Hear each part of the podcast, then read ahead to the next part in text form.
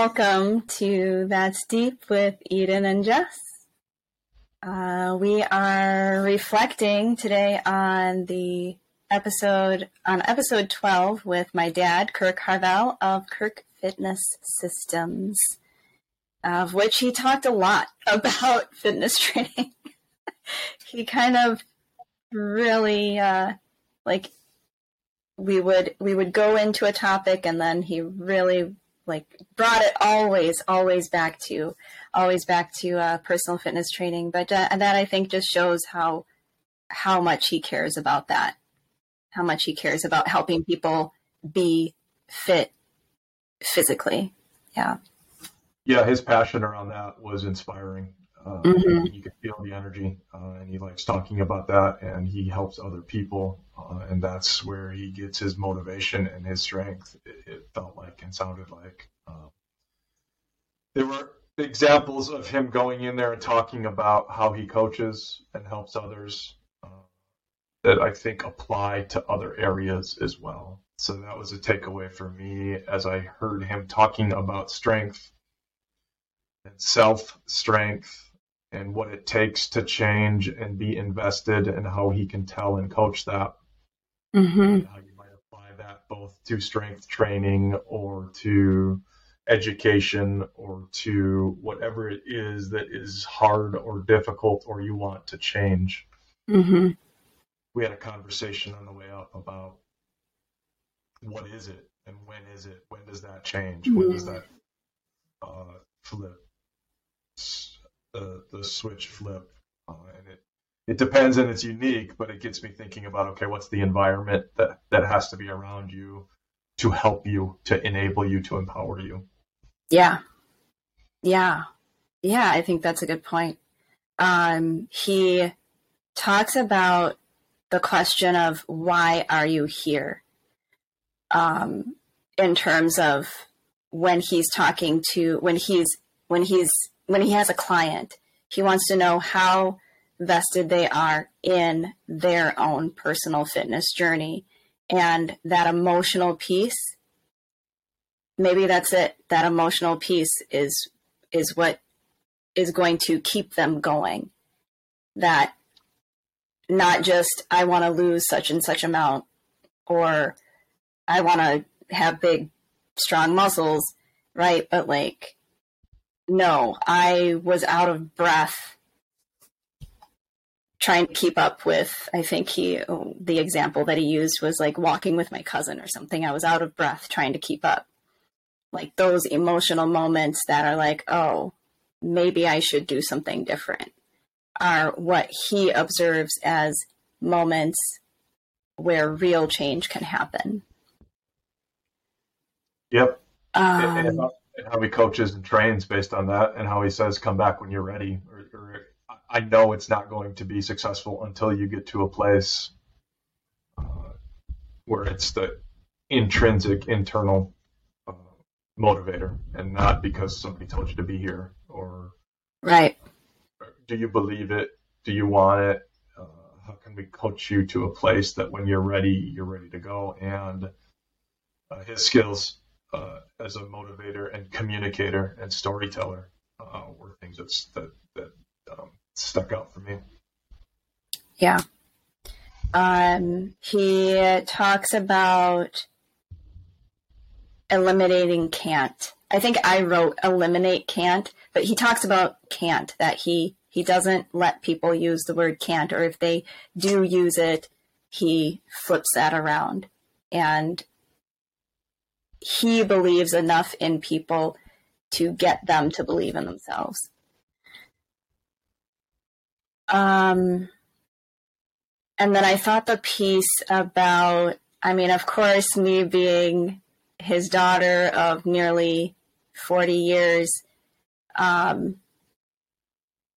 know some about my own grandma and grandpa, but to be able to hear him talk about his takeaways from his parents and how his mom really instilled into him this care for his environment and for people.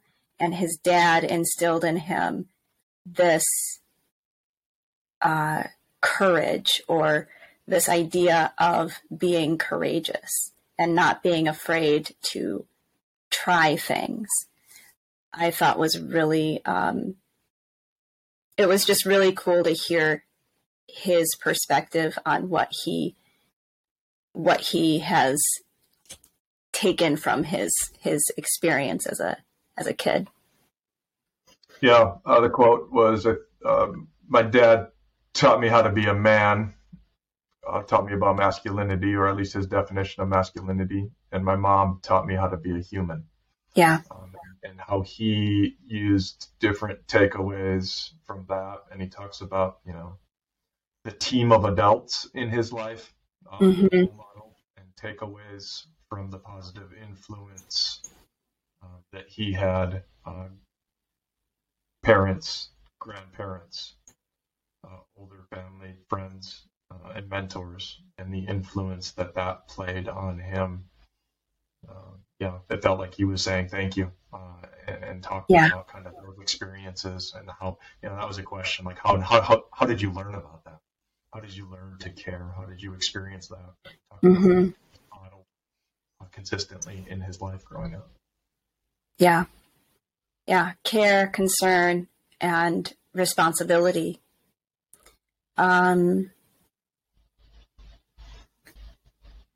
Discomfort versus pain, and how that, go ahead. He's an emotional, empathetic man. Yeah. It felt that, right? Like he let us in on some of that, and it was likely an emotional discussion both for you and for him. It was for me as well.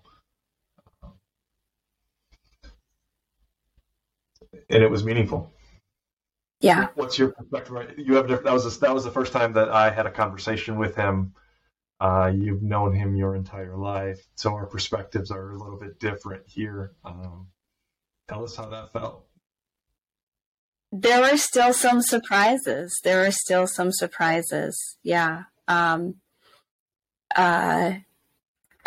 He's really good at telling stories, and he just goes, right? So there wasn't, and this is something that we're still navigating, I think, as co-hosts, as just hosts in general, how to facilitate a conversation. He's entertaining to listen to. Mm-hmm. So you almost don't want to interrupt that. And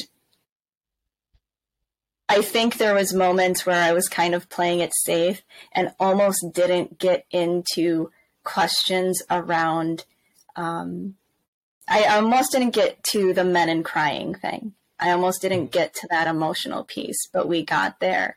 And there were moments in there that were surprising to me, where I literally said, oh, I didn't know that. And so it was really cool to have almost this, now to have this record of moments that were new to me. And of course, all of the moments were new to you, not knowing, you know, not being a child of his. How would you describe your relationship with your father? Good. Yeah. Yeah. I think that in the past, in my youth, especially after him and my mom's divorce, I had a skewed view of that. I didn't understand why he would want to break up the family, is how I viewed it. And so that was really hard for me. And I didn't have a great relationship with him at times when I was young. In my adulthood, I see things a little bit differently. And I told him that on the show, that, you know, I see that you are actually humble.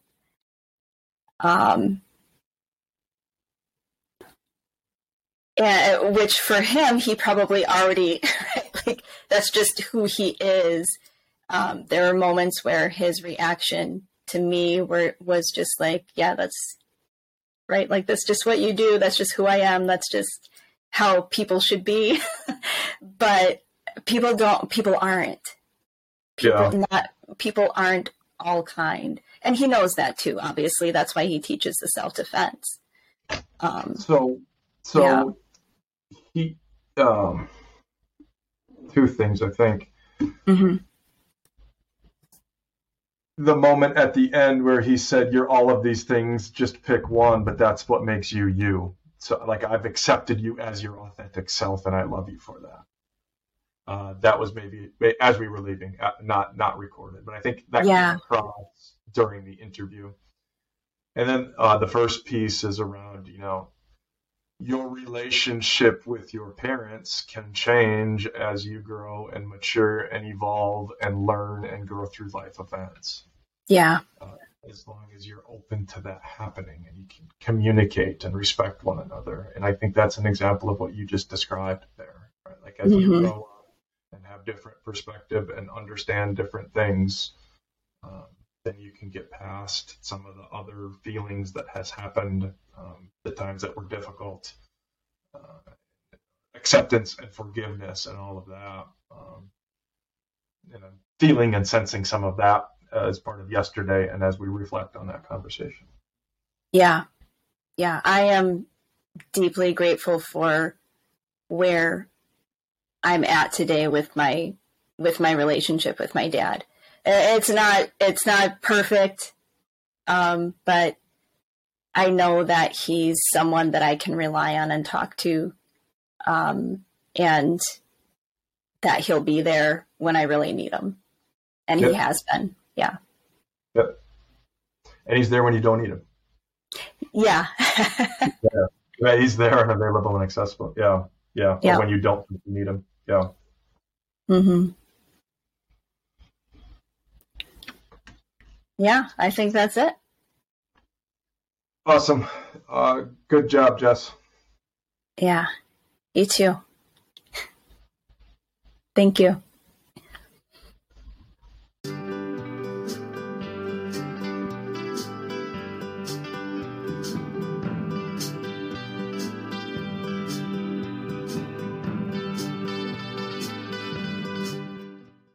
Welcome to That's Deep with Eden and Jess. Today, we're talking with my amazing dad, Kirk Harvell. Oh, yes. My God. Okay, I'm good.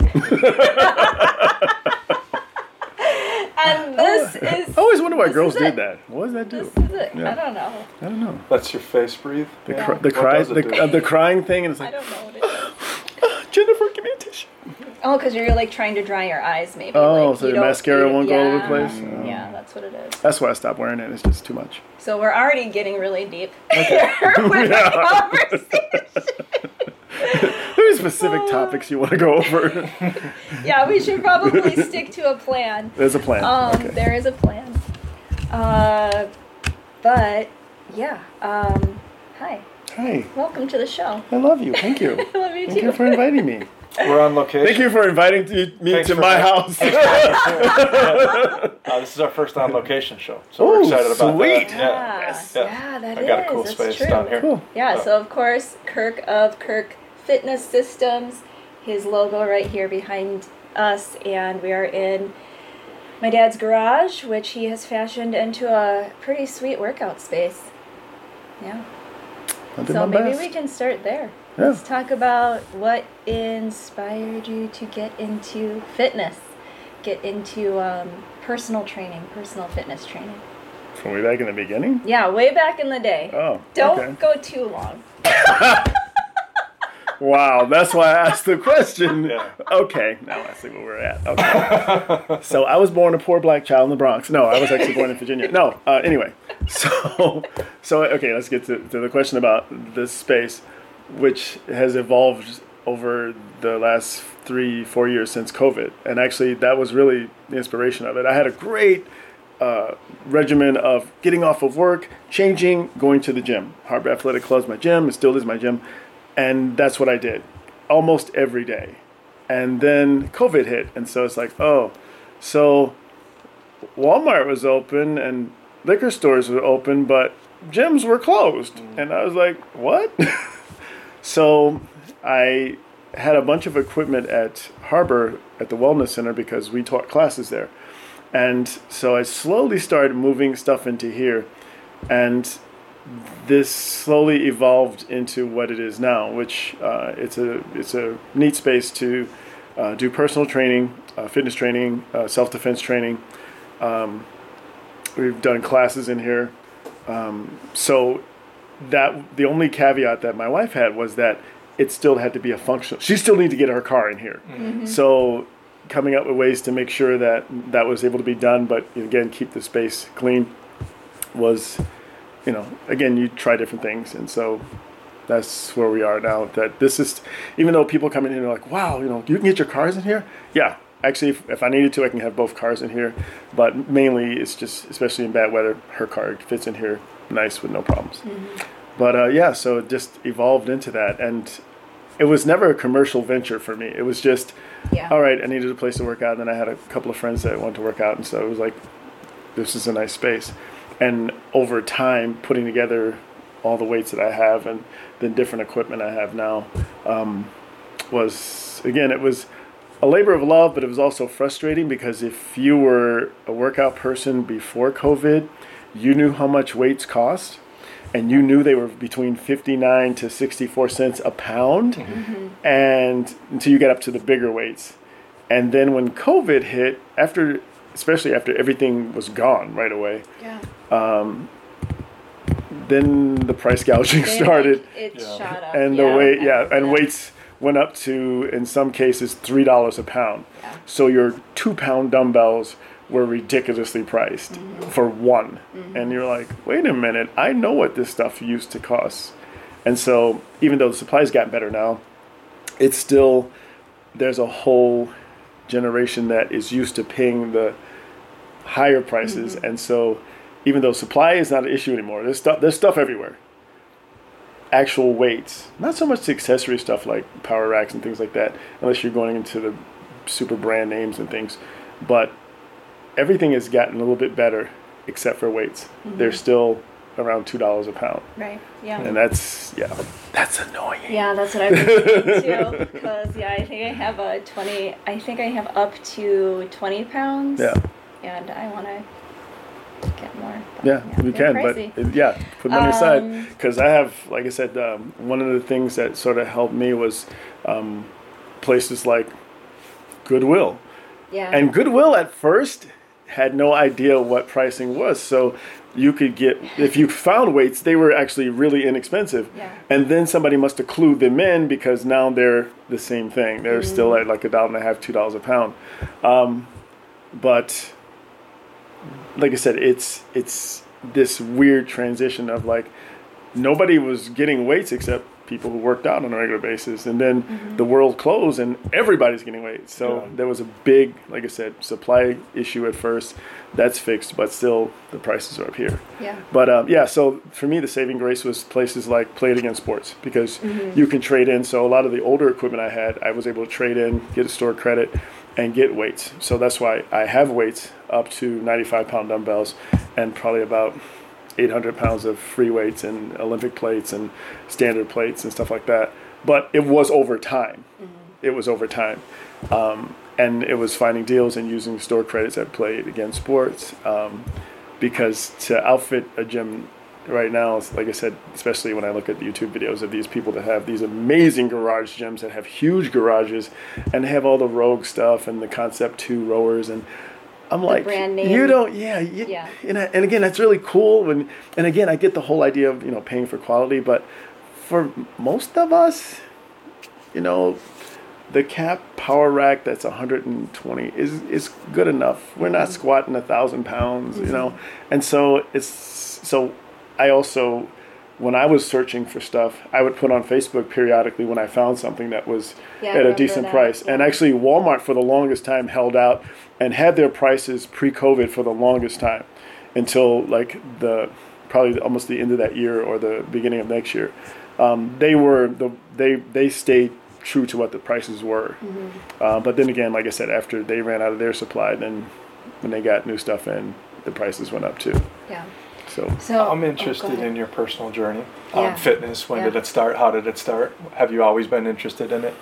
Yeah. Basically, again, if with my generation, because I'm a dinosaur, we grew up in a time when, like, in Saturday mornings, you got up, you made your bed, you had cereal, and your mom would let you watch cartoons. You know, she didn't watch cartoons. Okay. Oh man. Then there might be Godzilla and Ghidorah. Okay, I want to watch that. After that, it was like get out. Yeah. Go outside, play, come back at lunchtime. But that was our generation. It was like go outside and play. Go outside and play. Summer vacations were great. My friend Edward E and I would, have $5, each between us maybe.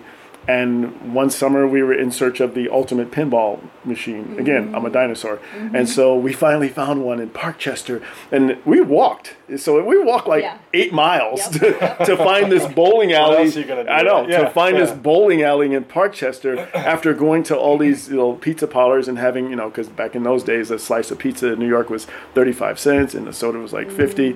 And, you play the pinball machines. They were quarter. So we found a bowling alley in Parkchester, and they had all these pinball machines, and in the one side, there it was, the 5-flipper machine. And we were like, oh, I don't have any, I just gotta stay home, and we were like, wow, this is amazing. So they had a flipper here, and then they had the buttons, and you're like, and again, they're like, oh, this is really fun. But again, because you played as long as you were good. And so they're like, oh. And again, you didn't have any money, so you don't play. But it was really the quest, and actually more than that, it was the fun of just being with you, hanging out with your friend. Mm-hmm. Yeah. There was none of these. There was none of these like, oh, I'm hanging out with my best friend. Oh, hold it. Yeah. Oh, wait a minute. Right. Here's my girlfriend. I'm hanging out with her. Oh, I love you, babe. Oh, that was a good one. Excellent. Yeah. LOL. No, you didn't have that. It's like this wasn't there. Yeah. If you got a phone call, it was at home. There was no voicemail. So they would have to call you back. Mm-hmm. So the cool thing about it was you could actually enjoy that time. Mm. We were having a good time together, and we were having that experience together, and it was really fun. Yeah. And so as awesome as these are, and the fact that this has more computing power than the computers that sent the Apollo missions to the moon is awesome, but at the same time, we lose something. For sure. Because we're here, and I'm guilty of that too. I've actually have turned around and come back to the house because I forgot my phone. Why? Because back in the days when I was closer to your guys' age, I had phone numbers memorized. I had friends that lived out of state. I had their zip codes, all this stuff memorized. Yeah. And now I know my wife's number. I know my number. I have no idea what your number is, but my phone does. It's okay, Dad, I don't know your number either. I know. So, and that's the thing it is. It's like, wow. So the phones are smarter, but we're stupider because, like, it's like, well, they give us convenience. Like, and that's cool, but, so. Even just, like, staying in present mindset. Oh, yeah. Like, you're not worried about this or who's texting or who cares. Yeah. You're with your buddy, and that's all that matters. That's all that matters. Right? So here we were teenagers, walking around the Bronx, and, just having fun. There was another summer that a friend of ours in junior high school, his dad owned a boxing gym. And one summer, we boxed. We walked to the boxing gym, and we boxed, and we worked out and stuff, and it was a lot of fun. So, again, it's generational. We were out, and we did stuff. We played. Again, our lives weren't like, happy days where, kids had a bike and all this other stuff like that. Because I didn't have a bike until I was like 15. Mm-hmm. And my grandmother bought me a bike. And my grandmother was awesome. She was like, everything was, top of the line and stuff. So I was a kid. I never rode a bike. And I was like 15, almost going to about 16. And it was Christmas. And so my grandmother, which we never called Grandma, we called her Bernice, came for Christmas with our third grandfather, Ernest, and she bought a bike. Mm-hmm. And in my head, I'm thinking bike. I was looking at those little Ross Apollo bikes that had, maybe 5-speed or something like that with the banana seat and all stuff. I'm like, oh, bike, No. Bernice went to Sears and bought a Sears Free Spirit 10-speed, 27-inch pneumatic brakes freaking lights, generator, all this other stuff. So the bike was like this high. And I'm going, what? And so it was wintertime. So my dad was like, he goes, okay, so what you do is during the winter until, you know, the snow thaws and stuff like that, is you get on the bike every day and you just practice balancing. And I was like, okay. So the bike was by the couch, and this is me every day. I practice with him. And finally I was better at it. So finally the snow melted, and I was like, okay, cool. And so I take this big bike and the elevator, and then on the elevator out to the street.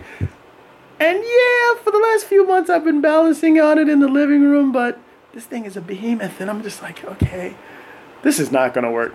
And I got on it, and I started pedaling, and it was like this, because it was the old thing. It's like, oh my God, I'm biking. It was awesome. Then I was like, oh, I need to use the brake. Oh, I need to adjust the brake. Oh, it's not stopping.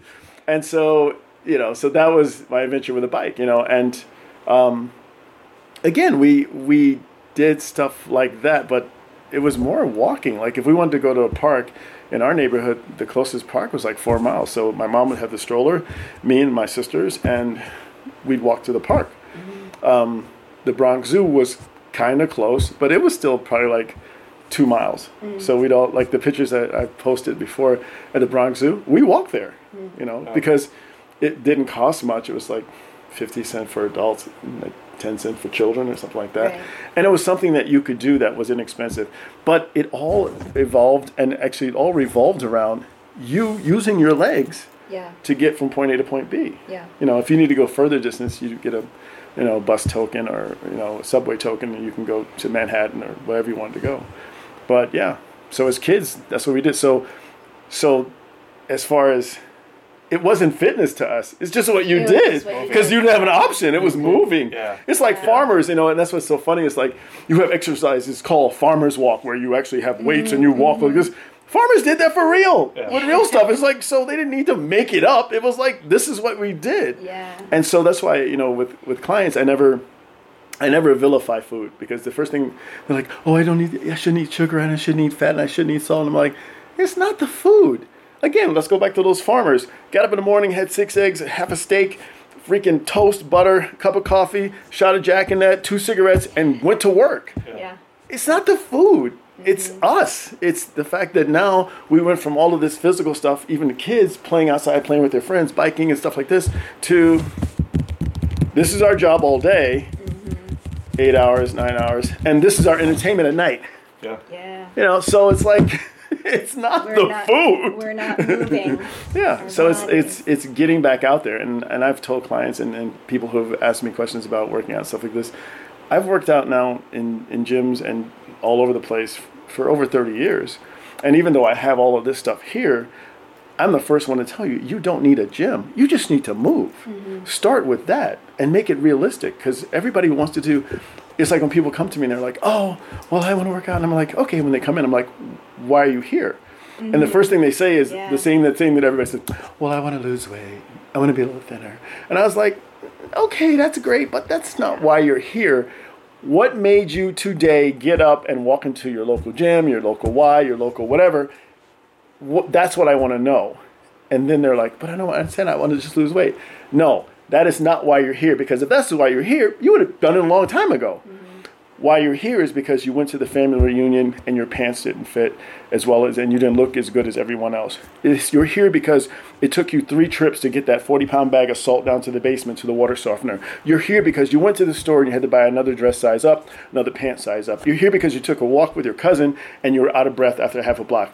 That is the core emotional reason that you got off the couch and said, I need to change enough. That's what I'm looking for. Because what that tells me is how vested you are. Mm-hmm. Because if you come here and say, well, I want to work out because my wife, my girlfriend, my dog, my whatever said I should, I'm going to say just that you try starting with just walking around your block.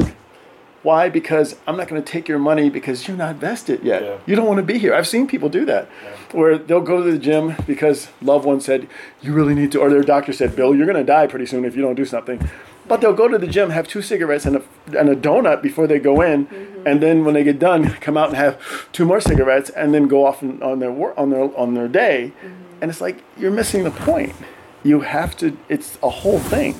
It's not just, the gym is not the magic, it's not a magic bullet. It's one of the purest things as far as you put in sweat equity, you will get something back, regardless of what you were looking to get back. You want to get strength, flexibility, whatever. Again, understanding that you have to adjust your workouts to incorporate those different things. Mm-hmm. But there is no downside. There's no downside to us moving more. Yeah. But yeah, so it's just generational. I've always done it. Yeah, and at some time it became more serious or became a regular activity. So it became more formalized, I guess you would say. Mm-hmm.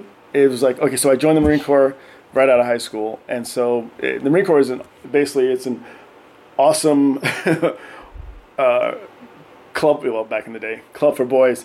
And all you do is work out. You run, you're running at least 3 to 5 miles 3 times a week. You have friends that work out. But I didn't work out my first 4 years in there. I mean, I did in boot camp a little bit because, you sort of had to.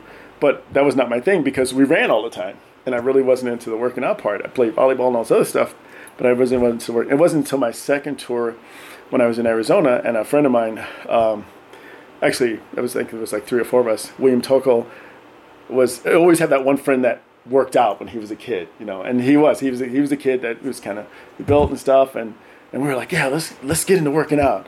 And so we did, and it was awesome, and it was fun. But we did the guy thing. So it was a lot of benching and a lot of curls. Yeah. And it was like, and we didn't really do too many leg things and some shoulder stuff because it was cool.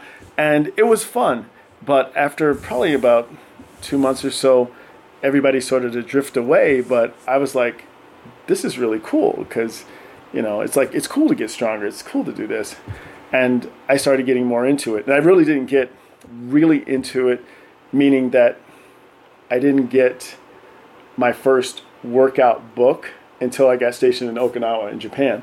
And I went to the PX, which is like basically your convenience store for the military. And I saw the Goals Training Encyclopedia. And it was really neat the way it was broken down. It was broken down into body parts, and each body part they had 10 to 15 exercises. And I was like, oh, sure. So instead of just benching all the time, I can do this, and I can do this. Yeah. Wow, instead of just doing this all the time, I can do variety. This. And so there's variety. And then they explain, the mechanics of it and all this other stuff. And that was really neat. And then and I always tell everyone this, I said, and I try to pay this forward, I got the most information and the most tips from people that had been working out for years and saw that I was serious and I wasn't just dicking around. Yeah. And they would come over and say, hey, man, I see you're doing this. You know, try to make this adjustment here and that'll help you do this. And I was like, cool, And I was never like, no, I know what I'm doing. Get away from me. I've ran into that with people because I try to pay that forward, especially when I see young guys like college and high school kids in the gym that actually are trying. And just their form is off. And so like benching, they're doing the what I call the I'm going to bench and I'm stuck. And so the first thing I do is I get rid of my foundation. I bring my foot up in the air and I'm doing this kicky thing. So now I'm doing this and I'm like, putting myself at risk for hurting my shoulder. And I've seen that a lot of times. And I would like go over there and say, hey, my name's Kirk. And, I'm a trainer. And it's like, can I just give you a hint? And actually, majority of the time, especially if they're younger, they're really receptive. And they're like, yeah, man, we just want to know.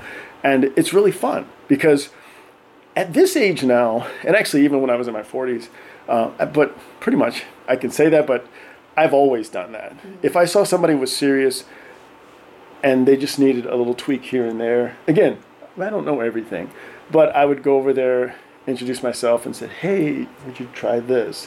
And because that's how I learned, and stuff has evolved over this, exercise science, exercise physiology has changed to where exercises that I still see people doing today that 15 years ago now, they were like, yeah, doing the lat pull downs behind the back, not really a great idea. Just like doing the risk versus reward, you're not getting anything more by having it behind your back. Mm. Upright rows, you're not getting anything more, but you put all of this stuff at risk. And so, again, everybody has to make the choices for themselves. And so a lot of times, people have this perception that, oh, workout people, oh, look at those guys, oh, they lift weights, they go, tendons, oh, dragging knuckles. No, but actually people that are really serious, there's a lot of science to it. There's a lot of mechanics to it. And there's a lot of form. That's how you keep yourself from getting hurt. Right. Because by and large, you are still, if you are pushing serious weight, there is, when you get to this age, there's a pay, there's a bill that has to be paid. So yeah, there's some aching pains and stuff and like here and there, but again, they're a lot less because you have worked out and in my case, stretched and all this other stuff.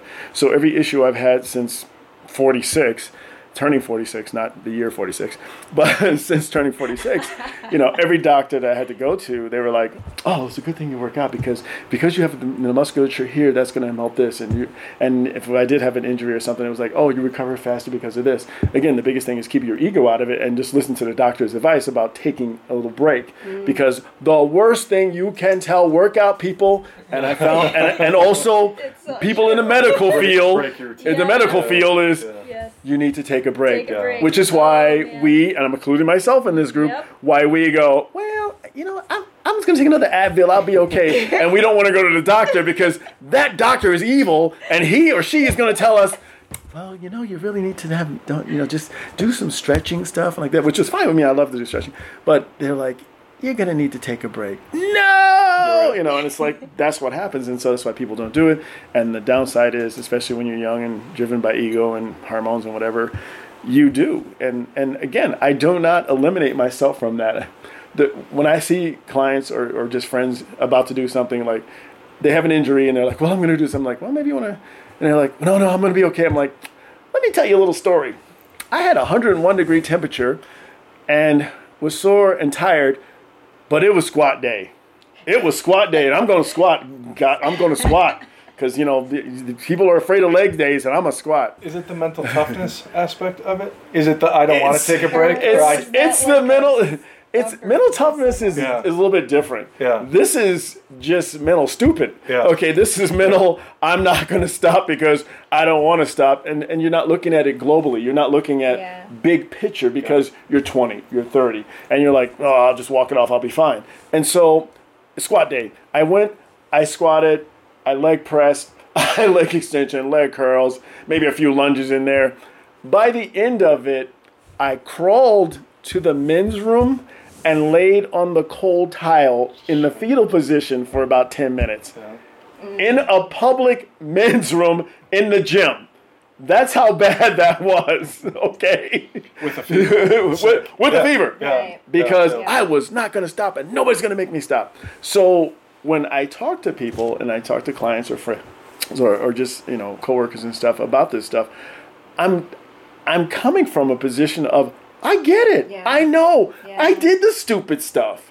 You know, I get it. Like all the energy drinks and all this other stuff. And people go, yeah, I'll take this C4, I'll take this or whatever. I'm like, you know what we did back in the day before it was illegal? Before it became, you know, restricted or whatever. We would take, or I'm sorry, I can only speak for myself. And this was after a while. You built up your tolerance to this. So on a powerlifting day, would take 8 200-milligram caffeine pills along with 6 75-milligram ephedrine pills.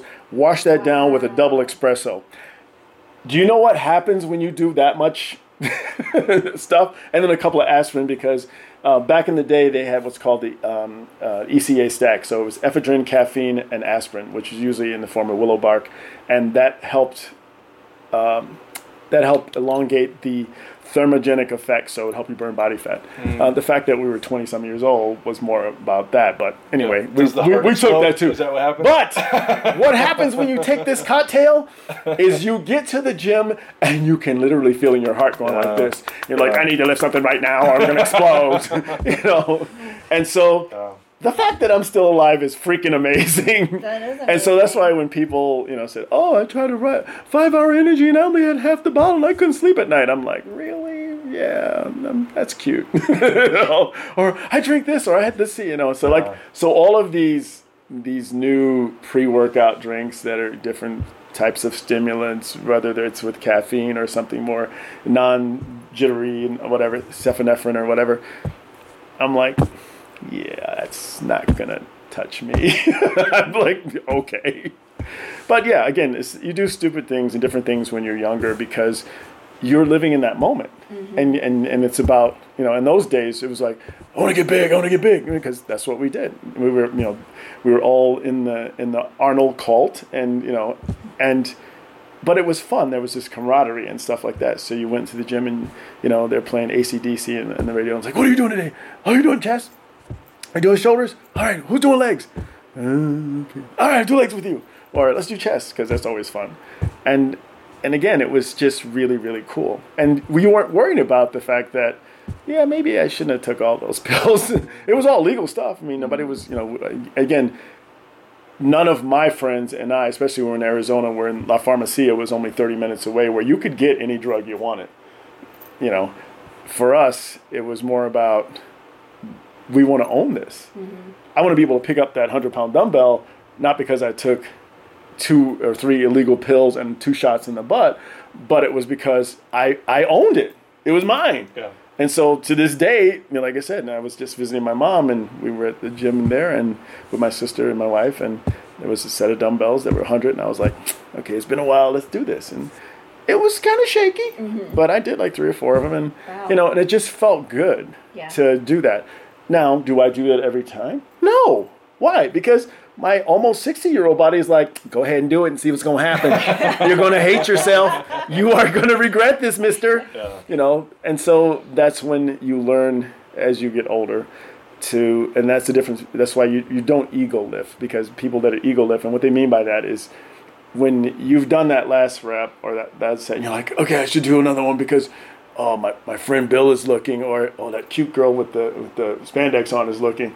No, that's how you get hurt. Your body, you know, and so I've never been a big fan of the no pain, no gain mentality, because pain, real pain, okay, and you have to differentiate between uncomfortable because I've never pushed myself this far yeah. to owie pain. Yep. Owie pain is your body's way of saying, you better stop because you're going to be in trouble if you don't. Yeah, that's a tricky balance between yeah. those two though, right? And the thing is, the biggest difference on how you figure that out is it comes with time. And I tell people, especially beginners, I said the only difference between a beginner in the workout world and somebody who's been doing it for a while or advancement is the ability to connect this with this. Mm. That is the hardest part, because in the beginning, when you were doing, especially the large muscle group stuff like mind, body, yeah, chest and back, you're not going to feel it in your chest and back. Why? Yeah. Because it has to go through your forearms. It has to go through your biceps, triceps, front delts, medial delts. And then it gets here. By the time it gets there, your arms are doing all the work. Like the first time I was like starting to go heavier on lat pull downs. And I was like, God, my biceps are killing me. Mm-hmm. And my friend who'd been working out for years, he goes, stop using your arms. And I was like, what? Like, what? How am I? Teeth? How do I do this? And he goes, no. What I mean is you need to keep that arch and squeeze your shoulder blades. Because you can take all of this and just do this. And it's subtle things like that that make a world of difference. Yeah. But also it's being able to get this to go, yeah, that's what I want to feel. And so for me, the most awesome thing with when I work with people, with clients or friends for that matter, is when they fix something all by themselves. When their form is off and then they're like, they do one or half a rep and they're like, oh, and then they make an adjustment. And I'm like, yes. Yeah. You win. Yeah. That's it. So I've always tried to teach in the last 30 years. I teach so that you know it, so that it's yours, so that you can go anywhere, you know, to you're on a trip or whatever, and you go to the hotel fitness center, you know what you're doing, you know why you're doing it, and you know how to do it safe. Mm-hmm. I want it to be yours. Now, from a business standpoint, that's probably stupid because, and I've even asked clients this, like a really good friend of mine, Michelle, in Arizona, who was a client for months and months, like a year almost, and at the 4-month, I was like, Michelle, why are you still giving me money? You know how to do this stuff now. And she was very honest. And I think for most people, this is the case. You know, whether they're CEOs, because I've worked with CEOs and managers and people that were, you know, movers and shakers and all this other cool stuff. And she was like, if you weren't here, I'd be sitting on my couch watching TV. Mm-hmm. Yeah. And so she was honest enough with herself to understand that she needed that accountability. Yeah. Mm-hmm. She needed it. And so I was like, cool. Yeah. You're playing that role. Yeah, I was like, cool. It's like I said, because for me, and again, this is just mine. I've told my daughter this, actually all of them. Being a personal trainer is, and this is going to sound corny and whatever, but being a personal trainer to me was always, and still is, awesome. Because the first promise I made to myself is that when this becomes all about money, I'm not going to do it anymore. Because I've seen trainers that It is. And I get that. If you're doing this to pay your bills and all this other stuff, I completely understand that. I'm never going to fault anybody for wanting to pay their bills. And I said, but when it becomes to that point where I'm working out with you and you're almost done with your sets and I'm like, and I'm doing this. Okay, hey, good job. All right, give me your check. All right, thank you. See you next week. Yeah. Right. Next, you know, and then when you sort of lose that actual concern and you're just trying to keep that funnel filled so you can pay your mortgage and pay your car note and pay your groceries and all this other stuff. Once you lose that connection with that person, which is why I know it's not professional, so I'm putting out that disclaimer to the world, but the majority of my clients over the years have become friends. They've been over to my house to watch UFC fights and dinner and stuff like that. And again, not all of them. We don't all become BFFs and they're on Facebook friends. Oh my God, Jennifer, yeah, no. But because you have spent time with them and you've got to know a little bit about them and their family and their situation, all this other stuff, you know, I just feel you owe them everything. And so for me, I've always considered it an honor and I've always considered it like amazing that here are these strangers coming to you with an issue that's very personal and sometimes very embarrassing and they say, help me. Yeah. And so why aren't you doing everything in your power to help that person? Mm-hmm. I mean, and so for me, it's like when they show up, I want to be 150% all in. Right. I'm there for them. Okay. Yeah. So it doesn't matter if my cat threw up all over the floor. It doesn't matter if my dog did this. It doesn't matter if I had a fight with my wife. It doesn't matter if I had this. It doesn't matter if I'm worried about that. The only thing that's going to change that, and then I would just cancel it, is if I'm sick because I don't want to get them sick. But I'm all in. Yeah. Okay. Because that's why they come here. You know, and they can choose to go anywhere else. And now in this day and age when, you know, push a button. Okay, what exercise I want to do. Yeah. And that's great. And it's awesome. And it's an awesome resource, you know, because I still have a library full of books on working out and self-defense and all this other stuff. But now you can do this. And it's a great resource. And I, like I said, I will look at it to see what's out there. Mm-hmm. And every now and then I'm like, oh, that's looking interesting. Let me see if I can incorporate that or modify it a little bit or whatever. But if they come to you and say, hey, help me, then why wouldn't you do everything you can? Yeah. And so the biggest thing I've seen in the trainer world is trainers that, you know, it's like, how dare you question me, for I am thy trainer, you should. And I was like, I never understood that. Why are they questioning me? Just do it because I said so. And I was like, no, I love when they ask questions. Yeah, I love when people ask questions because it means you're engaged. It means you care. Yeah. Yeah. It means that you didn't come in and turn your brain off and go, okay, just tell me what to do. All right, live. Because that means you're not engaged.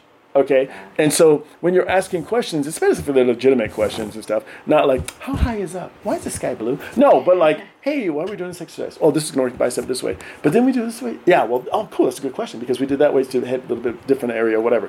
Again, those kind of questions show how vested you are into your success. Yeah. Because I see you once, twice, maybe three times a week. Right. The world outside of my space with you is what's going to be your defining thing. Mm-hmm. The choices you make as far as eating, any kind of cardio you do, any other stretching or flexibility stuff you do, that is the huge stuff. Yeah. That's where you're going to get to where you want to go. Mm-hmm. I'm here to help guide you along that path, keep you safe, push you, make you laugh. You know, you're going to sweat a little bit. You're going to hate me some days. But I only get you for like an hour, half an hour to an hour. Mm-hmm. You know, and that's great. That's great. Again, I'm not discounting any time you can put into this. But that is that much of that whole big picture of rest, recovery, nutrition, stress, de-stressing, all this other stuff. That's a whole bunch of stuff that makes all that happen. And the problem is, like with shows like The Biggest Loser and the bodybuilding magazines and the fitness magazines for that matter, is that the shows are great because they show what people can do, but it's context that is always ignored. Yeah. I took Jessica out of her normal life and put her on a ranch with a psychologist, a nutritionist, a personal trainer, and a bunch of the top of the state of the art equipment. And that's all she has to do for 8 weeks. She doesn't have to go to work anymore. She doesn't have to deal with significant others anymore. She doesn't clean up cat poop anymore. This is all she's doing. Yeah. Yeah. So, oh my goodness, they made progress. Yeah. I would think so. That's amazing. Oh my God, look at that. They made progress. It's like then they had another show called The Swan where they were doing all this plastic surgery and cutting this and liposuction. And I was like, okay, but that's not addressing the health issues really, but okay. Or possible emotional. Yeah. Because why are you there? You didn't wake up 600 pounds. You didn't. You know. Yeah. Hi. I like your passion for what you do. I love it. I can feel it. It is one of those things that, you know, anybody that I've ever worked with, whether it's in the realm of fitness or the realm of self-defense or actually just anything. I also teach American Heart Association, CPR, and AED. I love it because for me, teaching the CPR aspect of what I teach is a balance. Because again, when you teach the self-defense part of it, teaching people how to protect themselves by hurting other people, basically, it's like you also need to know how to help. Mm-hmm. You know, and that's much harder actually. Mm-hmm. The classes that I've taught where people have actually had to give CPR to someone else, the look on their face when they relive that story, and I was like, wow, that's really hard, especially if it's a loved one. That's really, really hard. Yeah. You know, and I said, the training stuff is hard in a different way, but it's for you. Going out there and putting yourself out there to try to help someone else survive a heart attack or whatever, you know, whether it's first aid or whatever, that's completely just you trying to be a good person. Yeah. You know, there's no reward for it. They don't give you trophies for it. You know, it's like you just tried to help. Mm-hmm. And so teaching people how to do that, even though in the 15, 16 years I've been teaching it, the closest thing, the first aid I had to give was an improvised sling for a teenager in our class that doing Taekwondo tried to throw me, and we kept telling her, don't put your hand down. And we practiced it, and she was doing great. And we did it live, and she put her hand down and broke her wrist. Okay. So we had to do that. And then another time when the smaller little kid was sparring, and he got a bloody nose.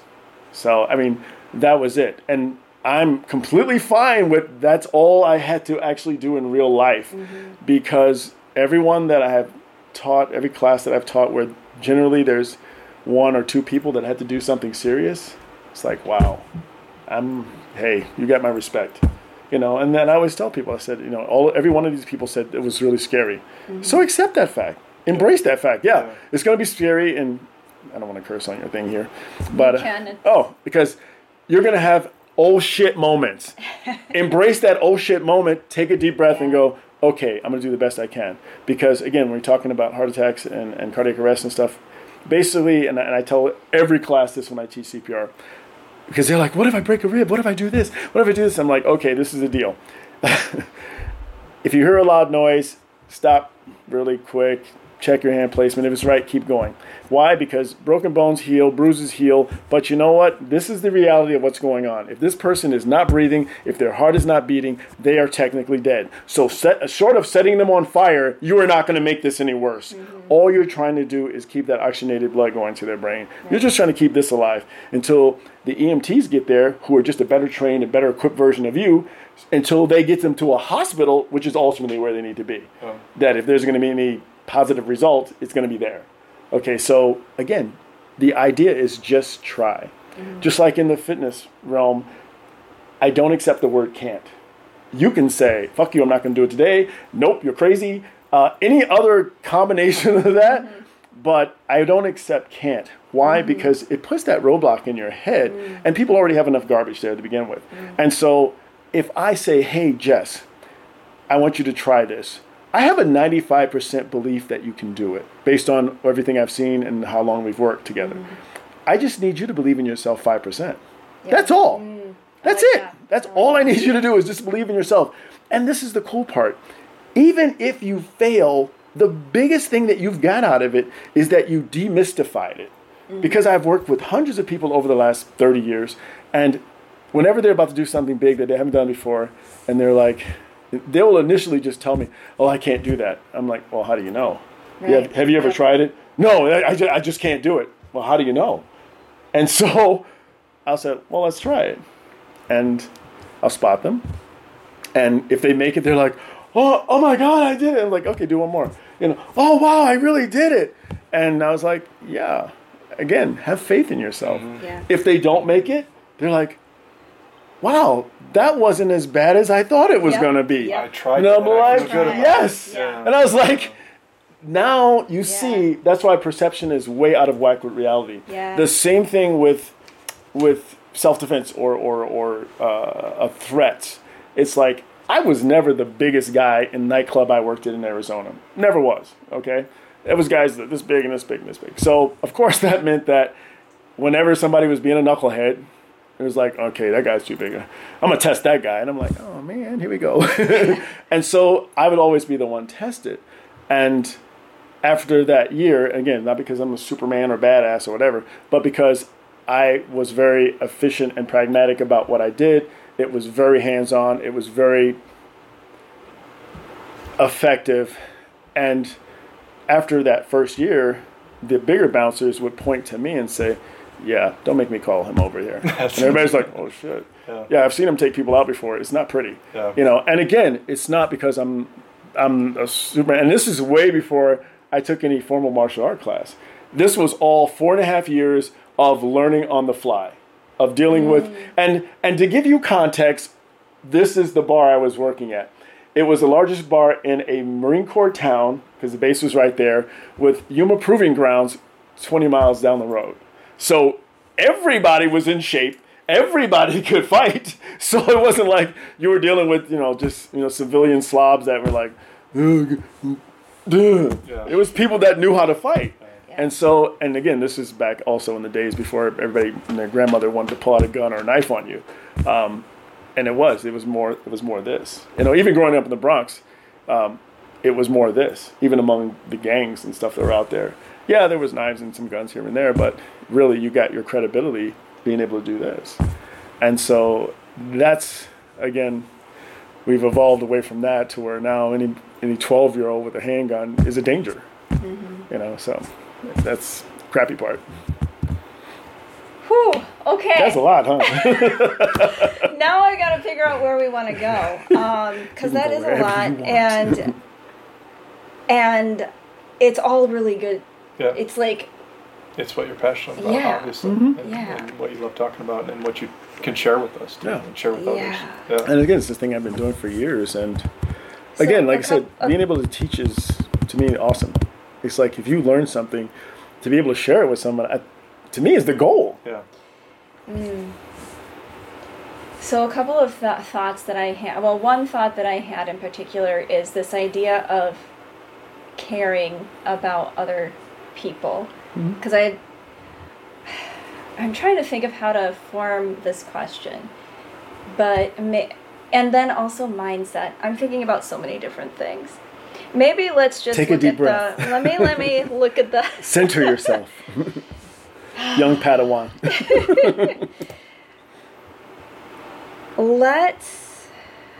Wow. Okay.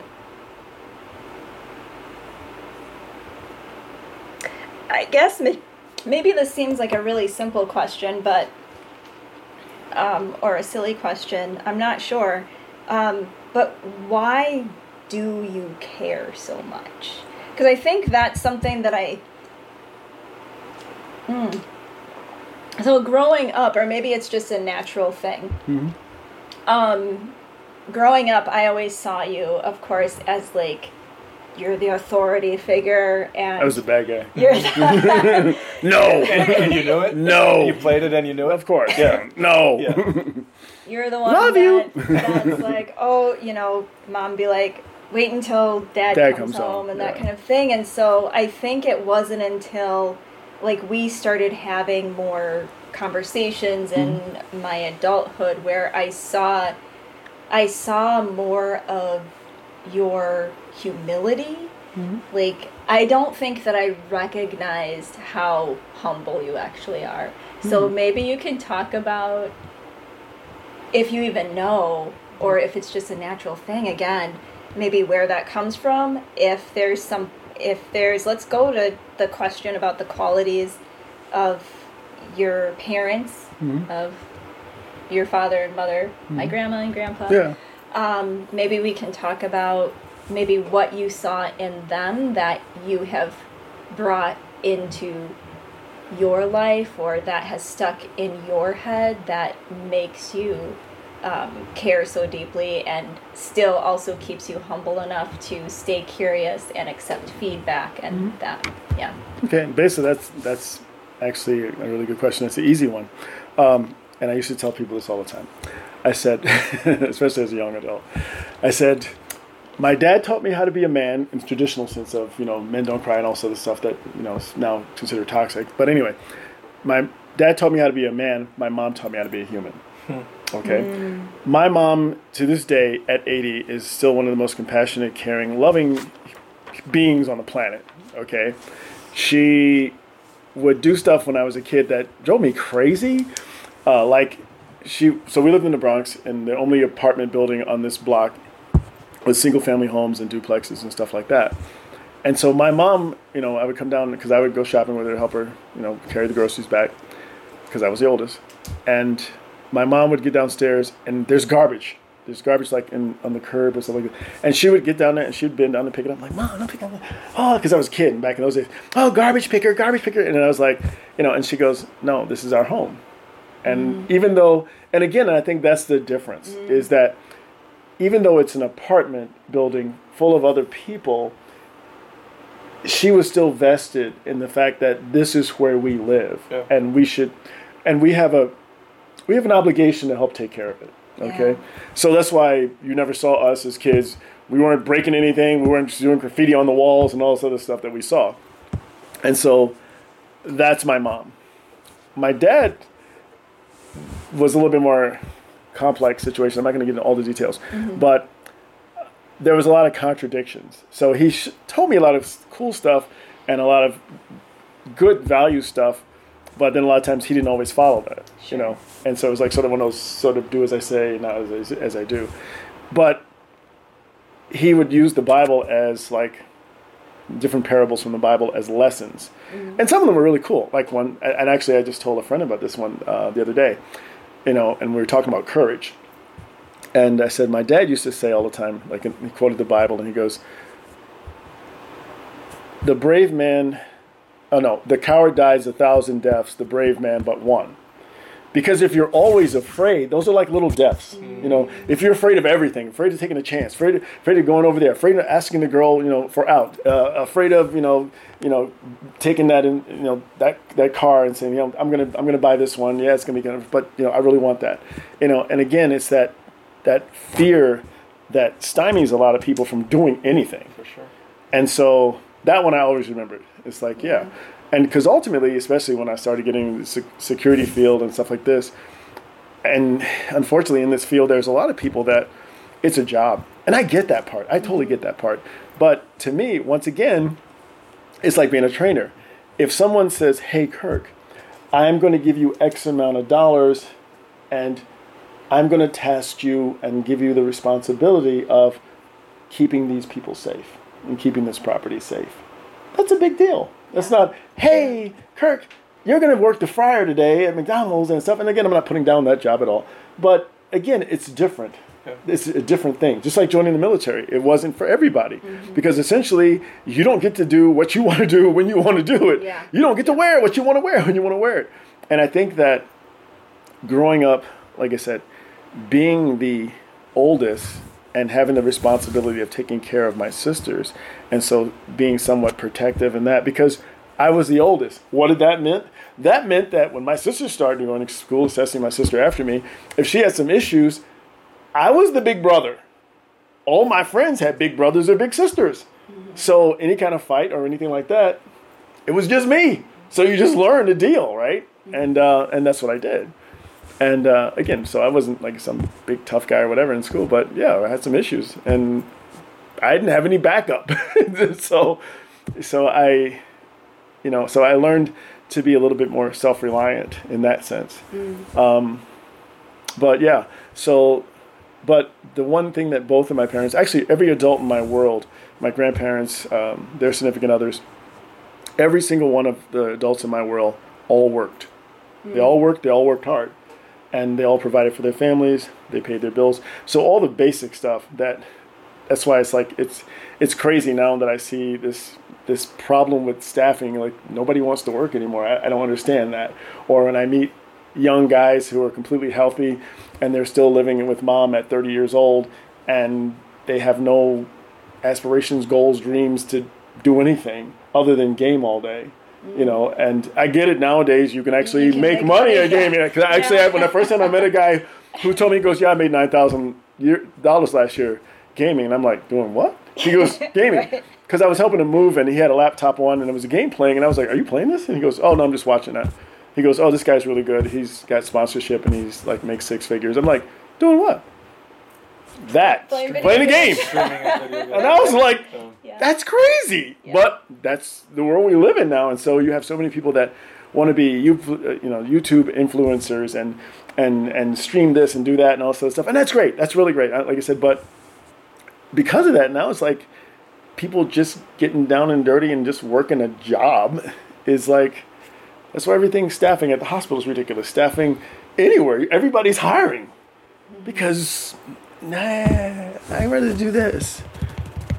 Hi, my name is, I identify as a pineapple. Hey, follow me every day, you know. I wonder, though, if some of it is a shift in priority, right? Like,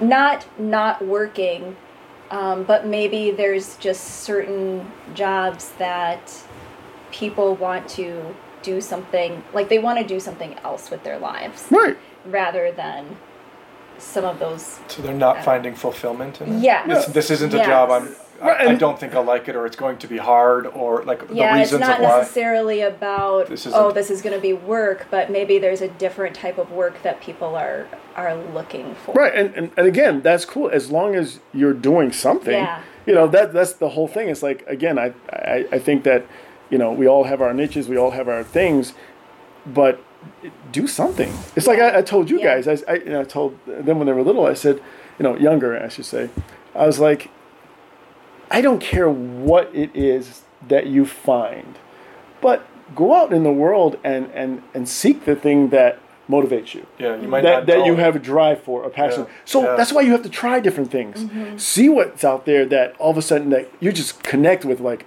wow, this is amazing. I want to do this. And not only do I want to do this, but I want to teach this, because that's how working out was for me. Because you know, I fell in love with it because, again, it was a simple exchange of sweat for results, and I was like, this is really cool. And as I got more into it and more into the, you know, reading about it and all this other stuff, again, I was like, wow. And then when you become the gym guy, you know, people see you and they're like, hey, you know. So I started helping people because they would come to me and like, hey, what is this?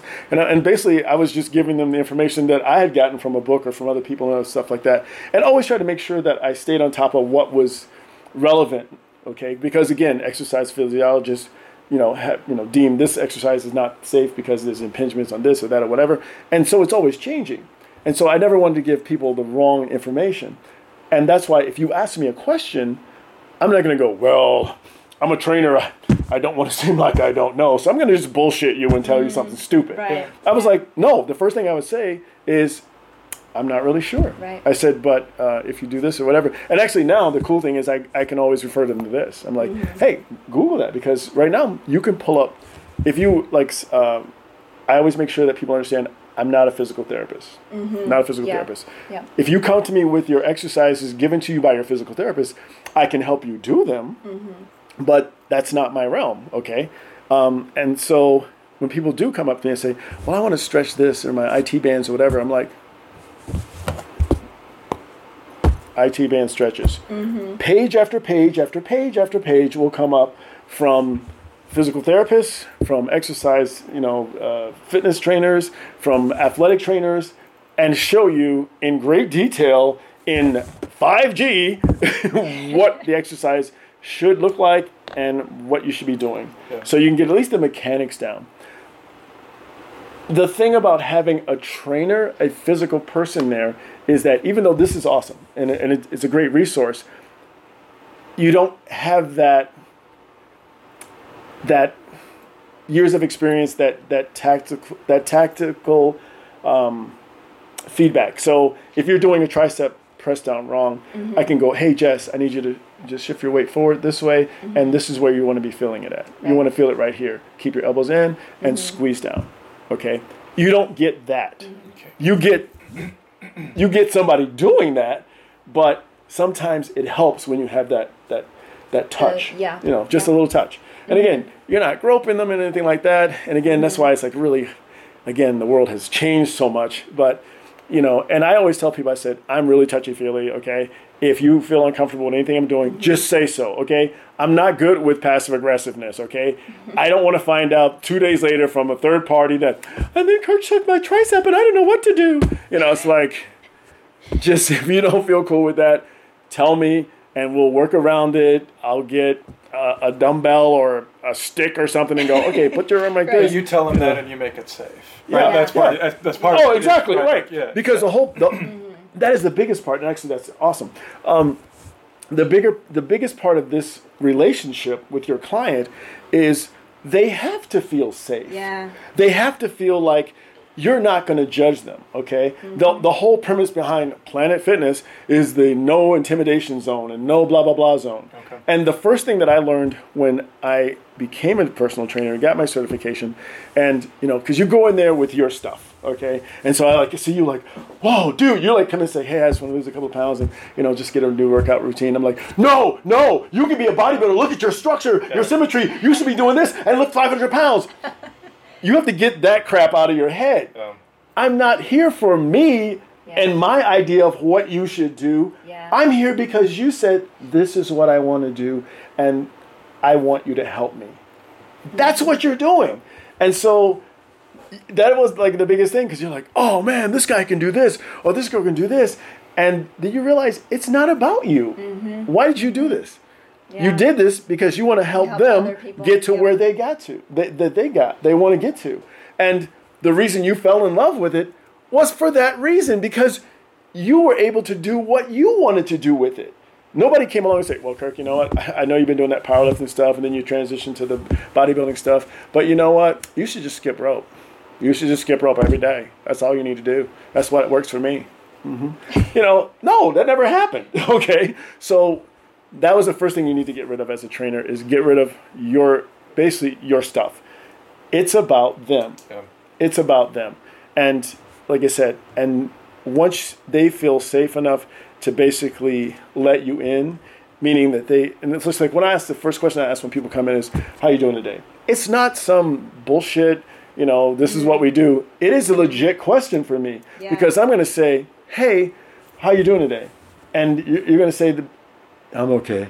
But I'm going to look at your body language, because I've been working with you for a month or so. And I'm like, okay, dude, what's going on? And like, oh, I stayed up late last night. Okay, so does anything hurt? So we can cut the workout down to 30 minutes, just hit whatever the priority stuff is today, okay? Or, and I've done this before, I'm like, because I will tell people all the time, I say, give it, if you're sort of give it 15 minutes. After 15 minutes of doing stuff, if you don't feel it, go home. I don't want your money. You haven't done anything, but go home. Yeah. Because you're just not there. That sets the expectation. Yeah. Show up. Yeah. You're just not there. Yeah. So again, you have to have an out on those days, because when you don't have an out and you just, because I've seen the downside of people that fall in love and become passionate with running or working out, where they'll just do it to excess. To again, anything too much is a bad thing. Mm-hmm. And the biggest thing is, like, you know, especially if you're gleaning all your information from Muscle and Fitness or Flex magazines, which I absolutely love, but again, you have to take it in context. You know, oh, this bodybuilder does this, and he does 5,000 pounds, and then the next day he does this. And it's like, yeah, but by and large, they're better bodies through chemistry, and one of the cool things about steroids is that it helps you recover faster, so you can do 5 million pounds the next day. Regular people, not so much. So you have to keep that kind of stuff in context. And so literally listening to your body is important. And having somebody that, especially if they're guiding you with that, to be able to read that. I had a lady in Arizona that I was training. She was she was warming up on the Swin Airdyne bike, and I'm watching her, and her right knee, every time she pressed down, she would sort of, and I'm like, stop. She goes, what? I said, what's going on? Oh, I'm fine. I'm like, no, you're not, because you're doing this thing. What's that about? well, I tripped the other day and I'm like, you need to tell me this stuff. And again, I understand it. People want to be tough. You know, they're like, well, I'm working out and, you know, Kirk's here. And I'm like, no, that's absolutely fine. Mm-hmm. If you need to go home or if you need to give this injury some more rest, then do that. Mm-hmm. You know, or if your doc said it's okay, then we'll bypass this stuff. We'll just have you do stuff seated that you can do curls and, you know, tricep stuff seated, and we'll keep the pressure off of this. I said, but I need you to be truthful with me because I don't want you to get hurt. Right. My one rule in here, like when I teach self-defense, and Jessica's heard this, the only person allowed to get hurt is me. Okay, that's it. Because then it's on me, all right? But no, the whole reason you're here is to be better, to feel better, to mentally get stronger, because you're like, wow. Because every day you come in, you're like, wow, I did that. The coolest thing, especially with women, and working with them, is that you watch this transition through their clothing.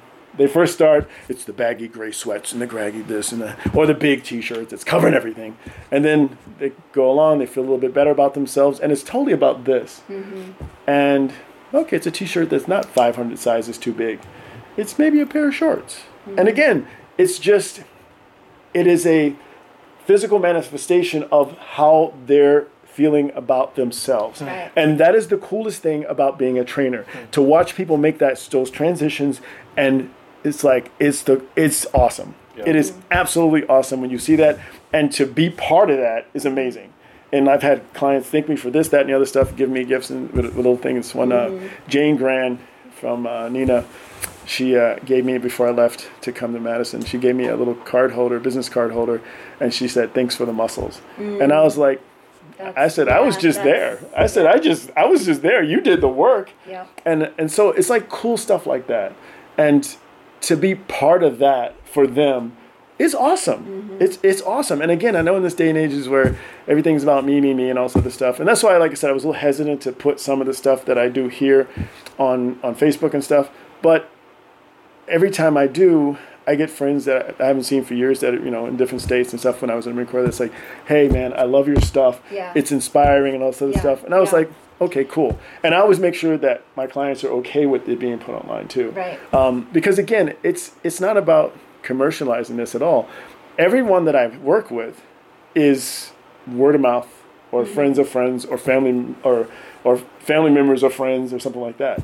And I love doing it because, again, it's almost like a calling to me. Yeah. As it may sound stupid or counting it, especially nowadays, but it's like I love teaching. Mm-hmm. When I teach CPR, I love teaching. I love the fact that these people have come here. Most of the time it's because of job related, they have to. But when people come because they want to be able to do something, when they're at that Denny's and the person in the next booth goes down and everybody else is freaking out, they're like, okay, hey, you call 911, get an AED, and they go and do their assessment and start trying to help, because all you're doing is trying to help. And so teaching that and being able to teach that is awesome. You know, it's like, why else are we here if we're not here to help each other?